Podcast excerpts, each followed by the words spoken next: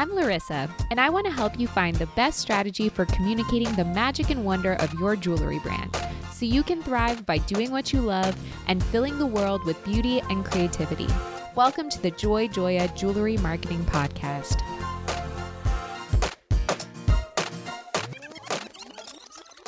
Hi, I'm your host, Larissa Worstiak. Through this podcast, I aim to empower and inspire jewelry entrepreneurs and innovators so they can thrive by doing what they love. I'm passionate about digital marketing for jewelry brands, and I'm excited to share my passion with you. This is episode 123, 123, and today I'll be sharing my interview with Michelle Peranteau, a, a marketing and brand strategist for luxury brands. Throughout her impressive career working with luxury and jewelry brands, Michelle has built her experience and expertise in all aspects of consumer brand and omnichannel marketing, including advertising, digital marketing, social media, content creation, CRM, and more. She's a true marketing generalist, so she has an amazing bird's eye view of all the moving parts associated with marketing for luxury. She's worked for companies like Harry Winston, Baume & Platinum Guild International, Lagos, and more. In this episode, Michelle and I chat about marketing specifically for luxury brands. What do luxury consumers crave and how can luxury brands position themselves effectively? We cover all those topics in this fun and informative episode. But before we get to that, I want to share some marketing related news and insights from the past week that caught my attention. So, first, I saw an article from Think with Google, which is Google's like internal magazine.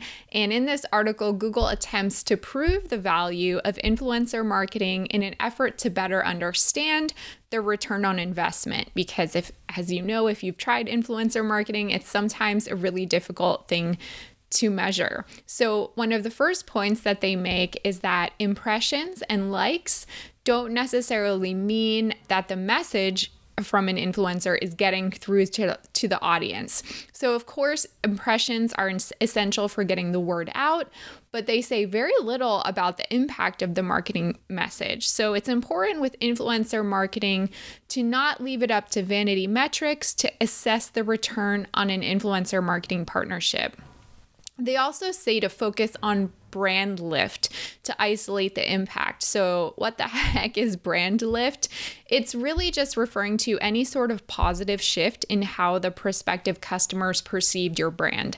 So, if the influencer marketing is causing consumers to see your brand in a new way, in a more positive way, in a way that makes them feel like they're more likely to buy, that's positive brand lift. And being able to secure that allows you to quantify the ROI of any sort of creator sponsorships that you have. You also definitely want to contextualize the results of your influencer marketing campaigns within your broader marketing mix. So, backing your partnerships with numbers helps it become more credible within the marketing mix. How is it supporting email marketing? How is it supporting the overall social media strategy? What else is it helping your brand unlock in other areas of marketing and growth, that can also be a really important way to quantify influencer marketing. So I saw another article on CNBC that shared the results of a Pew Research Center study all about YouTube as a social media channel. So YouTube actually saw the most significant growth of any social media app among American users during the pandemic. That was kind of surprising but not surprising to me at the same time but it was interesting to see the actual numbers so this growth growth was especially high among 18 to 29 year olds and it grew from 73% in 2019 to 81% in 2021 Facebook usage still remains high, with 69% of US adults saying they visit the network. However, that figure has remained relatively fat, flat, fat, flat over the past five years. So, YouTube seeing a lot of growth, Facebook, not as much, though usage remains steady. And then finally, you may have heard about this, but if not, I thought it was interesting.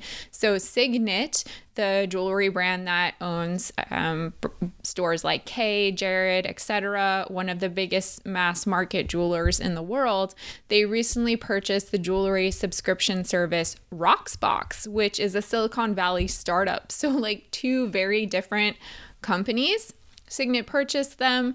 Founder, Rocksbox founder Meaghan Rose considers the company a part of retailer's new frontier. Retail's new frontier. I can't talk today. Um, so she says, quote, consumers are the decision makers today. We're moving from a transaction oriented mindset to one based on relationships.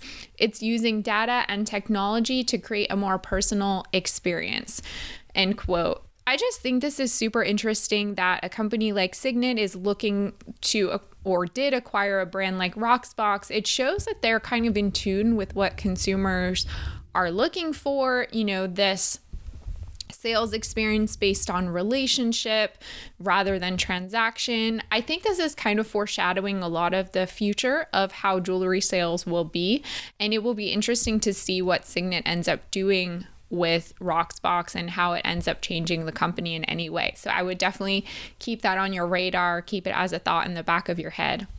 If you want to get the links to the articles I share in this segment of the podcast, you can sign up for my email newsletter by visiting joyjoya.com slash sign up, and you'll get a digest with the links every time a new episode drops. So let's get to my interview with Michelle. So, Michelle, please tell our listeners a little bit more about your journey in the jewelry industry. How did you get to where you are today? Thanks, Larissa. Um, I am a proud uh, luxury marketing and communications professional who spent 20 years in the fine jewelry and watch space. Um, I got my start in Philadelphia, Pennsylvania. I went to work for Lagos Jewelry at a time where I had absolutely no jewelry experience whatsoever. And I am always grateful to Steven Lagos for taking a chance on me. But that really ignited a wonderful career journey to many brands and places and people along the way. Um, but most interesting is when I started my career, I worked for a brand that manufactured their jewelry on site. So I love to share that with people because I didn't know anything and I knew that I didn't know anything. And so I literally would go and sit next to a jeweler and say, tell me what that stone is, or tell me about that metal, or where are you in the process? And I think it really gave me a bird's eye view on the craft that is jewelry and certainly a great respect and appreciation for it as well. And it's really made me want to tell these brand stories to consumers all across the globe. Um, so from Lagos, I went to Platinum Guild International, which is the worldwide marketing organization for platinum jewelry. And it's wonderful to work for an industry organization because you can work with students that are just coming out of FIT or the big brands that play in the space, the Tiffany's, the Cartiers, the Harry Winstons of the world. Um, and you kind of get an insider's view of these businesses, both from a retail, a consumer, and a brand standpoint, to really understand the ecosystem and what makes it hum. Um, from there, I went to Baume Mercier, a wonderful watch brand under the Richemont family and though I worked for a watch brand during my time there, I had exposure to the jewelry brands that were in house as well. And of course, made friends with those folks to understand what they were doing. And then um, my final stint was at Harry Winston. So I really had the pleasure of working at a crown jewel within the category. So you can see that there's there's been wonderful progression. I've made a million friends along the way. And my own jewelry box is quite full as well. So personally, I just love the category. I love that. I, I really enjoyed what you said about your uh, first experience at Lagos and how you would like sit with the jewelers and try to learn more about the craft. Mm-hmm. First of all, I think that's so important. And I loved your sense of curiosity. I'm curious to know, like, how did you find that that informed or helped the marketing that you did for that brand? Oh, for goodness sakes, Larissa, it, it probably made me much more prepared So, for example, at Lagos, we did a lot of trunk shows. So, we would go to Neiman Marcus and Saks Fifth Avenue and Bloomingdale's and Nordstrom and showcase the collections to the end consumer. So, because I had the benefit of the experience seeing firsthand how the product was made, I could be able i was in a position to tell that story about how that piece came to fruition from its infancy stage as a design to actually being produced in the manufacturing facility to being packaged up by our customer service team to get it to where i was that day. And i found that consumers love stories. They love brand stories. They want to know the how the why the what. Not just the what is it it, but rather what brought this to life. And to this day, whenever I run into someone, and I compliment them on their piece of jewelry, I find that people are very quick to tell me their own story. Oh, thank you so much. My necklace. Oh, I got that for a special birthday. Or this ring, this was an anniversary gift. And I think all of those stories are really what makes the jewelry industry so special and probably different from other industries as well. That's so many great insights and it's it's true like no one's probably going to say, "Oh, thank you for the compliment. This is 18 karat gold and a 2 karat diamond VS2 exactly. whatever whatever." Like no one's going to tell you that. They're going right. to tell you the story behind it. Mm-hmm. It's, so, and, and I have I, I I will share with you. I have my very own story. I of course, working for all of these beautiful brands, had the privilege of wearing a lot of the product, purchasing a lot of the product myself. Um, but I made a promise to myself that when I got of a certain age, which was just a few years ago, that I actually would purchase for myself diamond stud earrings. I didn't own them.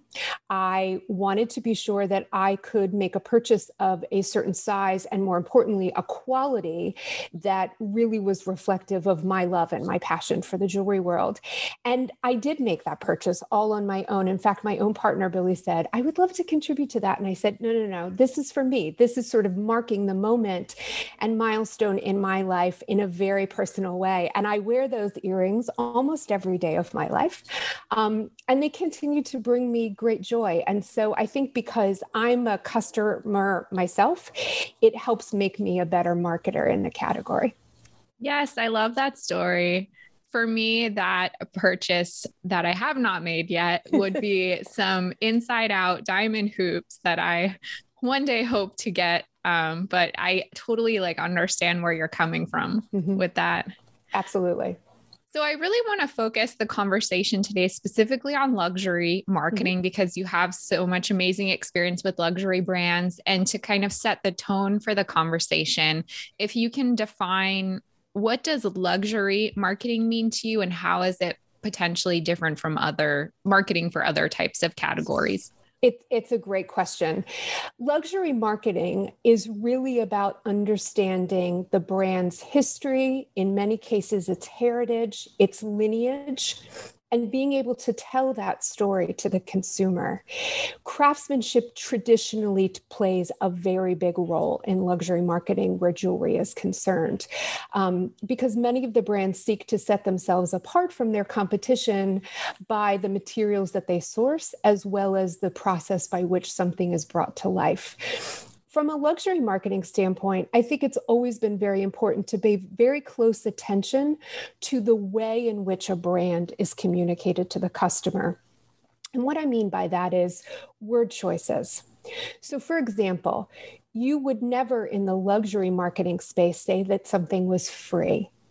You would say it was complimentary you know it's just a different tone. It's a different way to communicate. Um, the use of white space in collateral materials or advertising is usually quite prevalent in the luxury marketing space for jewelry. Um, a tone is set about a brand. I find that humor can be introduced, but in a very sort of subtle, um, educated kind of a way versus it, brands would stay away from anything that was considered crass if you will i always say i think about my grandmother and what would be acceptable to her in terms of properness. But luxury marketing is is really a spirit or an essence or a DNA of a brand and it's really paying homage to where the brand was in terms of where it's going in the future. Um, I think you know one of the things I learned working at Platinum Guild International is platinum as a metal is the most expensive metal that one can purchase for their jewelry. And so because it can look like other metals as well, be it sterling silver, white gold, palladium. It's really about what are the features and benefits of platinum that make it special. And it became very important that we as an organization, and in my role as the marketing manager, that I was able to effectively communicate that both to the trade as well as to the consumer. So it was about romanticizing it was about telling the story.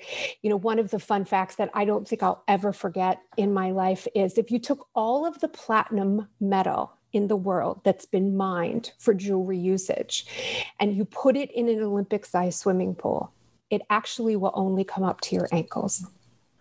What? I never about that heard that before. Right.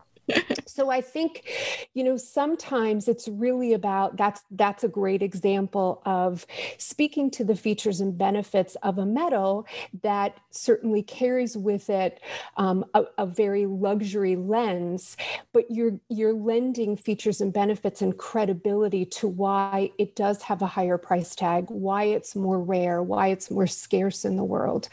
Um, and the consumer responds quite positively to that yeah. And also putting it in terms that really make an impact, like this uh, image that you just gave Absolutely. to me, like standing in a pool. I mean, that makes it feel more real than just mm-hmm. telling someone like a statistic or like a mm-hmm. percentage or something like that. So mm-hmm. finding ways to really communicate that in an impactful way. And I think with luxury marketing for the jewelry category, the sales professional plays such a pivotal role in the marketing of the brand. You know, even with COVID and so many stores um, being closed for a long period of time, those relationships that sales professionals have with their customers became so important. They are well aware of their preferences, special occasions in their life, and there was already a dialogue in most cases in place place. So it didn't feel awkward that someone was reaching out to find out how they were, or I know that you have a special anniversary upcoming. Um, that's about a luxury marketing experience from a sales perspective, but you're using marketing to create that experience for the client. Yeah, that's a great point. So, speaking of the consumer and mm-hmm. speaking of COVID times, um, what would you say that luxury consumers crave in this world where we're hopefully like emerging from COVID and, you know, moving beyond that to a new era? Absolutely. You know, I think some of the observations that I've made during this period of time, during the pandemic, both personally, but also speaking with, with friends and, and industry fellows, is that the jewelry business never stopped during the pandemic. If anything, in some cases, it increased. And I think that's because those really personal moments that one experiences in their life getting engaged, getting married, anniversaries, birthdays. It's a random Tuesday. I remain gainfully employed. My friends and my family are healthy. And so I want to celebrate. Those all became really moments in time for purchasing jewelry. And I think, you know, for a long time, the pendulum had swung to everything that was experience oriented or travel oriented. And I think the pandemic actually really brought back the whole idea of the meaning of jewelry and and how it does help you mark those really important moments in your life. I don't know about you Larissa, but I actually had the pleasure of attending a couple of Zoom weddings during this period of time. And if if the couple didn't have jewelry as part of that exchange, in some ways it wouldn't have felt complete. You know, yes, there was a dress, yes, there were flowers, but it's really the rings, no matter, you know, what kind of a wedding it is, that really marks that moment. And you say to yourself as the observer, they're married now. So none of that really stopped during this period of time. And I really do think that that personal connection to jewelry is going to continue to be important in the marketplace. And I think as, as more and more of our local jewelers are opening back up, um, and even some of the chain stores, I think they're experiencing almost like a pent up demand, if you will, for these personal items. And let's face facts as you and I are communicating right now on Zoom, you your ears become take on a different meaning your neck takes on a different meaning even fingers to some extent.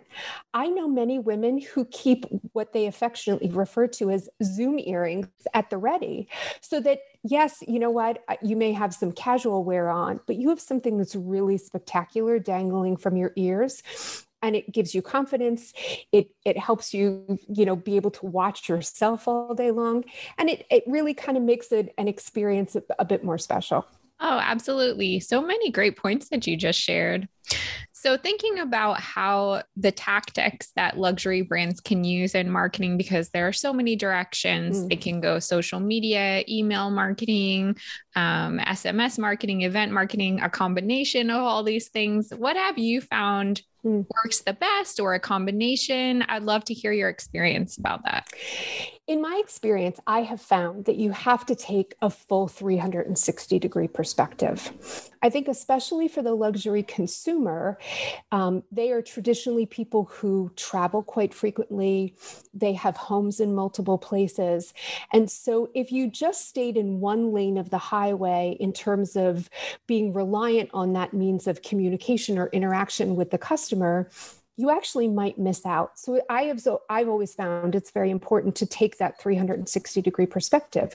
So from a brand perspective, it definitely means advertising. I think um, in the luxury jewelry world, brands continue to utilize print advertising. And in fact, over this last year, as people have returned to print magazines where they're able to dream and be inspired and kind of step away, if you will, for a little bit, I think we're going to, my prediction is you're going to see more traditional print advertising coming from a lot of the luxury brands.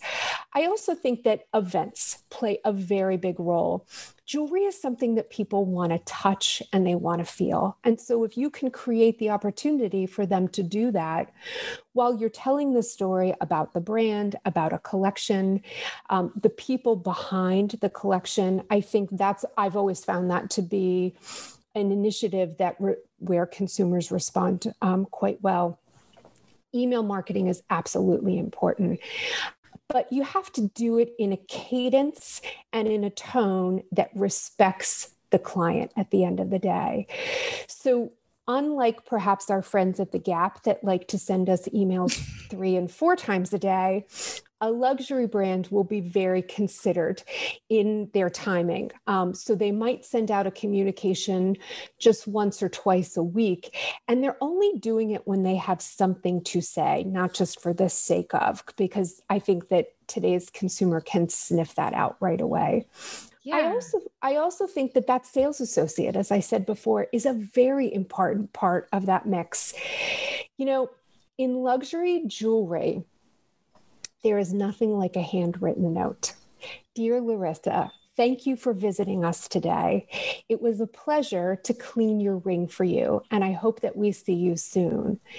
That makes such an impact on people. It's a simple gesture, but it's an elegant gesture, and it makes people feel taken care of and tucked in. So I think that that's always been an initiative that's been very important. And surprise and delight the consumer activities. So if we know it's your birthday, we want to send you something to help you celebrate, be it a bottle of champagne, some flowers, some balloons, something that's unexpected but makes you feel good and then reflects quite positively on the brand as well.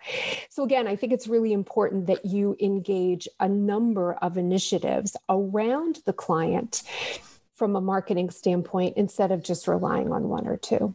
Sure. I thought it was really interesting what you said about email marketing and about the cadence of it and your comparison with the Gap. No shade on Gap. Gap That's is fine. Right. Not at all. Not at all. um, but of course, a luxury brand is probably not having a sale or a discount or mm-hmm. free, as you said. So those emails can't be focused around the discounting strategy like a lot of like more lower priced mm-hmm. retailers mm-hmm. are. So what do you have suggestions for like the content of that email campaign? I think absolutely in the in the luxury space things don't go on sale you know there there isn't a please use this code for the discount so it's really about how do you communicate value let's face facts I, I use this example a lot if there was a customer out there that said it's a very special anniversary and i've set aside a budget of $20,000 to do something special for my significant other that consumer has a lot of choice in the ways in which they can spend that money. I mean, it certainly could be jewelry, it could be a timepiece, it could be a piece of artwork, it could be travel someplace, it could be a new piece of furniture for the home. And so, why choose your brand and why choose the jewelry category in general? So, you really need to communicate that that value. And I think tugging at those emotional heartstrings is always really important.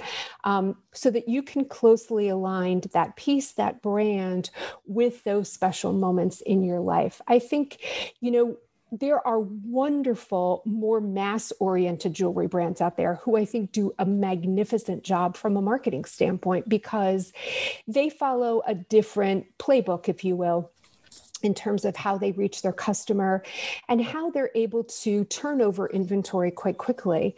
I think in the luxury space, the difference there is people want what's unique, they want what's special. And they want things that not everybody else has. I have a dear friend of mine in the jewelry industry, and she coined an expression which I've adopted as my own, and it's Michelle. I do not want to see myself coming and going on the street. I want to know that what I own is quite special and that it doesn't look like everything else that's out there. Um, and I think that it's up to luxury brands to be able to give the customer a reason to buy at the end of the day. So many great points. And I think, I mean, it's so true. A customer, a consumer at that level, say they have $20,000 budget, like you said, they have so much choice, like really anything is available to them. So distinguishing yourself, providing value, all these things that you said, showing the uniqueness of the of the product, like that's the thing that's going to make that consumer who basically has the world at their fingertips ultimately want to buy. So really great points.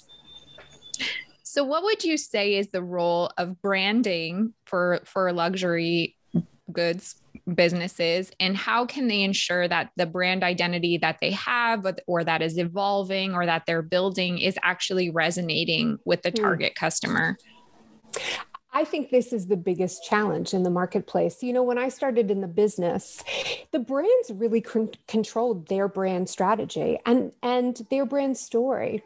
And certainly with the introduction of social media and more of a focus on digital, the consumer is really taking a much more active role in storytelling on behalf of the brand and deciding their relevancy or their irrelevancy in some cases. And so I think it's really important that brands um, do engage in a two way conversation with the consumer and not be in a position where they're just speaking to. Um, I think that that engagement is what draws the luxury consumer in specifically and keeps them a customer for an extended period of time versus having them just move on to whatever is next. Do you know of any luxury brands that are really doing that two way mm. conversation well? So I'll tell you something really interesting that that I've observed during this past 14 months. I think that the auction houses, specifically those who are focused on jewelry I auctions, was just thinking that are doing an exceptional job. Mm-hmm. I think they're helping to really increase awareness of jewelry and its sort of happiness power, if you will. I think that if you think about auctions in general, it's product that was owned by someone else. So there's this legacy bit to it and the storytelling and a bit of mystery, if you will, as well. Um, and I think the auction houses have done a great job from a social media standpoint. I mean, their imagery is just gorgeous. And I've noticed that many editors who cover the category have really taken to helping amplify that content through their own social media platforms as well. So I think it's been really interesting to watch. Um, how that's all unfolded. Now, back to the to the more specific brands. I have a very special place in my heart for a lot of the smaller luxury jewelry brands who are family owned and run. Um, I think because I've gotten to know the people behind the last name, if you will, and I visit their stores on a regular basis. I love their social media. So when I think of the Gumuchian family and those amazing women who started a business, um, it's global. I think their designs are smart. I think they're sexy. I think that they know jewelry and they know women. Um, I think they're doing an exceptional job. Um, I love Kwiat that's a brand that's near and dear to my heart. It's a brand that's on my own hand. Um, and I think that this next generation has really embraced the di- digital ecosystem. You know, they've done some great Instagram lives during this period of time. Um, they do great events in their boutiques. They really seek to bring people into the family, if you will, and make them feel very special. Um, and I also think, you know, some of the industry organizations, I think the, the Natural Diamond um, Association has done a great job I think raising the consciousness and awareness of real diamond jewelry, I think is exceptionally important from a, both a mass as well as a luxury standpoint as well. And they have a big megaphone. Their social media platforms, their website, their alliances, their partnerships. Um, so I, I'm definitely continuing to watch them with great interest. Great examples. It was very funny to me that you mentioned the auction houses because for some reason, while we were talking, this popped into my head and I had my wheels spinning about it. Um, I've been following heritage auctions. Mm-hmm. I think they're based in Beverly Hills. Mm-hmm. They just sent me like a direct mail campaign a few days ago and I was very impressed by the photography and the presentation and the storytelling. And I think, like you said, these auction houses, which I kind of, whatever, I sort of paid attention to, but over the past year, year and a half, suddenly they're like more on my radar. I'm more interested in this like mystique kind of thing, mm-hmm. like you're talking about. And I don't know if I would consider myself a luxury consumer, but it almost makes me feel like it's sort of in my reach. Like it becomes Absolutely. an aspirational thing that maybe wouldn't be on my radar otherwise. Like I can mm-hmm. kind of see myself toeing into this world that's slightly beyond me, you know, and I've definitely like gotten that from their marketing and I, I kind of love it. And I think, you know, it's you have probably developed and not even recognized it a deeper appreciation for design and stones. I mean, when I look at some of the pieces, you know, the internally flawless diamonds that are going up for auction, pink diamonds, blue diamonds, uh, ruby reds, uh, rubies that are uh, these Burmese, Burmese uh, red rubies that are absolutely exquisite and so very rare, rare. Sapphires, emeralds. I think it to me it looks like a, a, pool that I just want to jump into because one piece is more beautiful than the next. And I think you're absolutely right. I don't think that any of these auction houses have compromised from a luxury standpoint. I think that they've kept a certain tone, the way that they're doing their collateral materials, the way they're positioning themselves. But I do think that they're probably doing an amazing job to cultivate sort of the next grouping of people that will be quite comfortable to make a purchase that way. And so hats off to them because I think it it will help it will help all of the boats kind of rise um, within the category. Really great point. Yeah. I even saw like they have the auction previews which i guess you can consider a form of event marketing. Yes. Um and it's like you know make an appointment to come to this preview. And i'm like i mean i don't think that i'm the right customer for this but just like you're saying it's almost like grooming you and making you feel mm-hmm. like you could be part of part of this if you wanted to and Larissa, what's amazing is I've I've I've um, in my day I've been able to go to some of these previews in person, and the professionals that work for these auction houses are walking Google resources of the jewelry world. I mean, they can tell you about stones and about metal and about design through the ages. And so, even if someone were to go there and not yet be in a position to make a purchase, but they're educated and they're inspired, I, it's like I almost wish I had a camera to follow that person through the years because it may have ignited a passion for jewelry that maybe another marketing methodology may not have done for them. So I think that they have pretty big platforms on which to stand. And the fact that they've pivoted to a lot of digital activity gives a lot more people access to that right now. Absolutely. So curious because I know some of my listeners, they're not all luxury brands. You know, maybe some of this is not super relevant, but I do think there are tactics, strategies, approaches that can cross over and apply for like fashion, demi fine, even mm-hmm. lower end fine jewelry. So where is that crossover? What can they learn from from this? You know, a brand story is a brand story. And whether it's a luxury brand, whether it's a demi fine brand, whether it's a more mass brand, if you are able to communicate to your customer the why and the how, I think that those are very important tenets that they need to follow. Again, service is so important. And that is down to how can someone communicate with a brand on the website? You know, is there a chatbot that pops up? Is there a customer service phone number or an email address? And to recognize that no matter how big or small you are, or luxury or non luxury you are, the way in which you treat a customer can either win or lose you customers in the future because word of mouth is still a very important part of the marketing mix. And you want people to talk positively about their experience with your brand. So while I think the luxury space really focuses a great deal on these kind of service oriented details, that white glove approach, I think that those um, are applicable to anybody within the space. You know, how do you greet someone when they walk into your jewelry store? Um, I learned from a great jewelry trainer many years ago that if you walk into a store and someone says, Can I help you? Inevitably, the answer is no. And the conversation is done. But if you walk into a store and say, what is it you're looking for today? You have to answer with more than a yes or a no question. And then the sales professional gets a little insight into what brought you in today, and they can begin the conversation, begin to show you the product that fits what your needs are. That happens at Harry Winston on Fifth Avenue, and that probably happens at Larissa's jewelry store in the middle of the country. Um, and I think that those are principles that are just important in the business overall.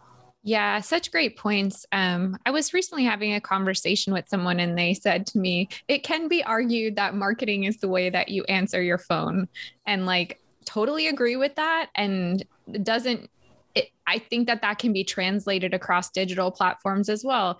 It, marketing can be the way you answer your DMs. Marketing can be the way Absolutely. that you engage on your chat platform, in your emails, whatever whatever platform it is. Like the message that you are sharing with the customer, especially on a first touch, like that is marketing for you for Absolutely. you. Yeah. Absolutely. And I think that, you know, especially after this last year or so, that close connection to a customer, that relationship building, and that focus on getting to know the customer, I think is more important than ever. Because if we found out that all of a sudden next Wednesday, a store had to shut down again.